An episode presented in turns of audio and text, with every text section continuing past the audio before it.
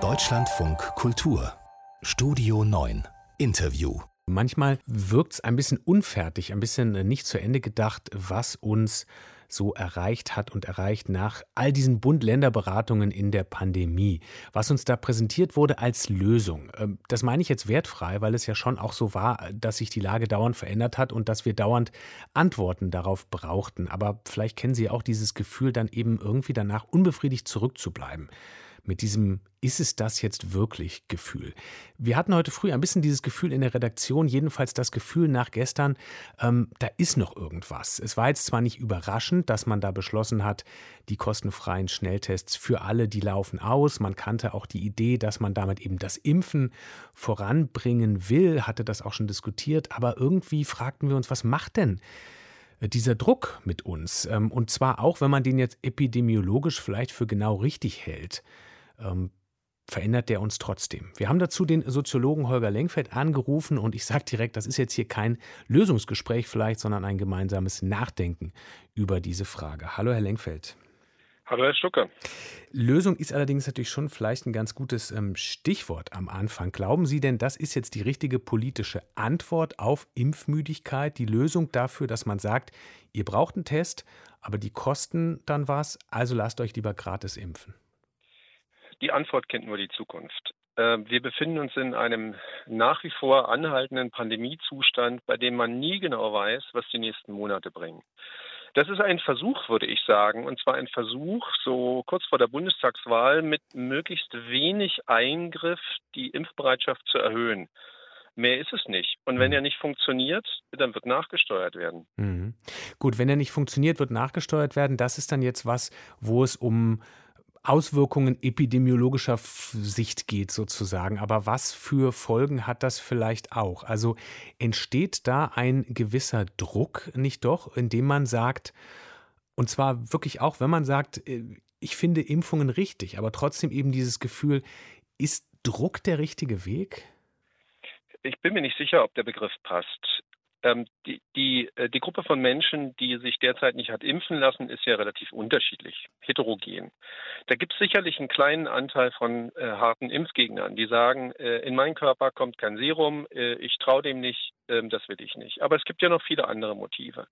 Darunter gehört zum Beispiel auch Bequemlichkeit. Schauen Sie, wir haben Sommerzeit. Ähm, in der Sommerzeit zum Arzt zu gehen, sich impfen zu lassen in ein Impfzentrum, Nebenwirkungen zu haben, sich möglicherweise drei oder vier Tage schlecht fühlen.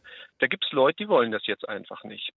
Das heißt, ähm, wenn man hier mit auf verschiedene Art und Weise die Bereitschaft zur Impfung erhöht, kann das durchaus schon Effekte haben. Mhm ohne dass das äh, in der Gesellschaft gleich ein großes Murren bedeutet. Mhm.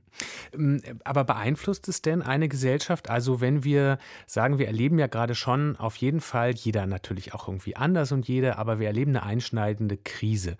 Und ähm, dann trifft von mir aus auch auf diesen Menschen, der aus Bequemlichkeit eben gerade ähm, sagt, nee, jetzt erstmal ähm, den Sommer und dann schaue ich auch mal. Ähm, auf diesen Menschen trifft dann aber eben nochmal das Wort, irgendwie der Druck, du musst dich bewegen, du musst was machen.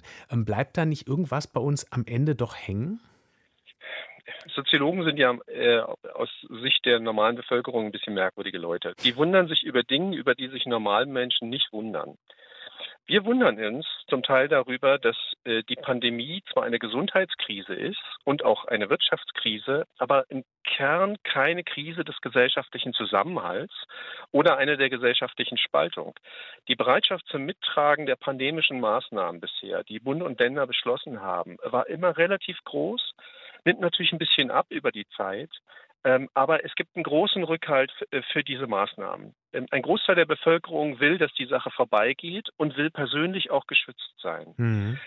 Und ähm, wenn ich mir den bisherigen Verlauf der Pandemie anschaue, äh, würde ich sagen, ähm, das Streichen kostenloser Corona-Tests ist, ist, eine so minimalinvasive äh, Maßnahme äh, in so etwas wie ja, gesellschaftliche Zufriedenheit oder Unzufriedenheit bei einigen, dass ich denke, also äh, da werden jetzt aufgrund dessen keine Wahlen gewonnen mhm. oder mhm. verändert werden. Mhm. Es wäre etwas anderes, wenn man zum, äh, zu einer Impfpflicht greifen würde, von der ich übrigens nicht weiß, ob die verfassungsrechtlich möglich ist.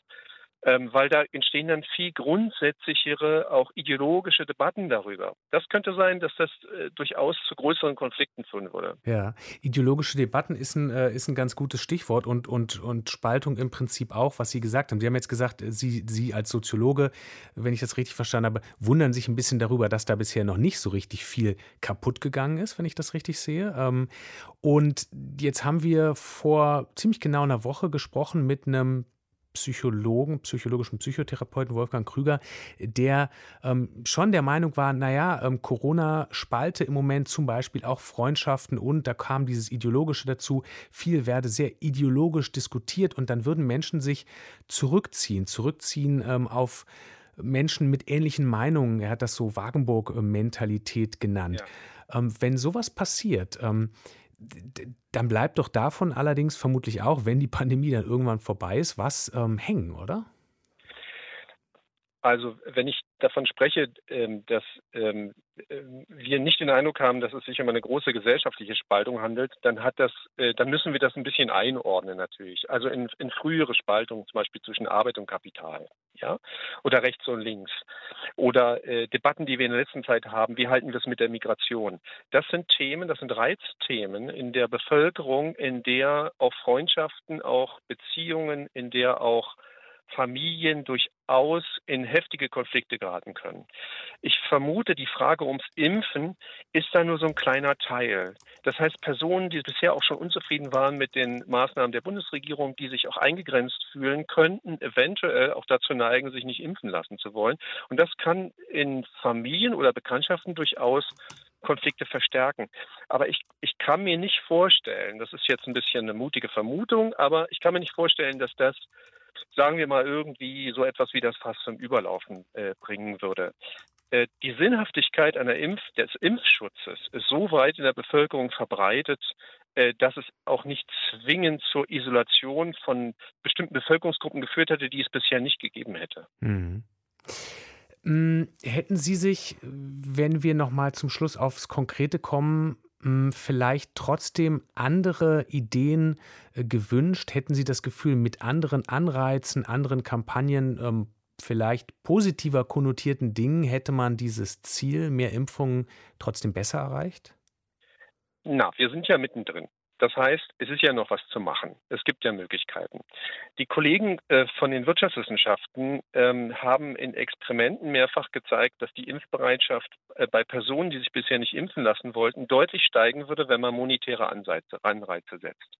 Das heißt, den Leuten fürs Impfen was zahlt.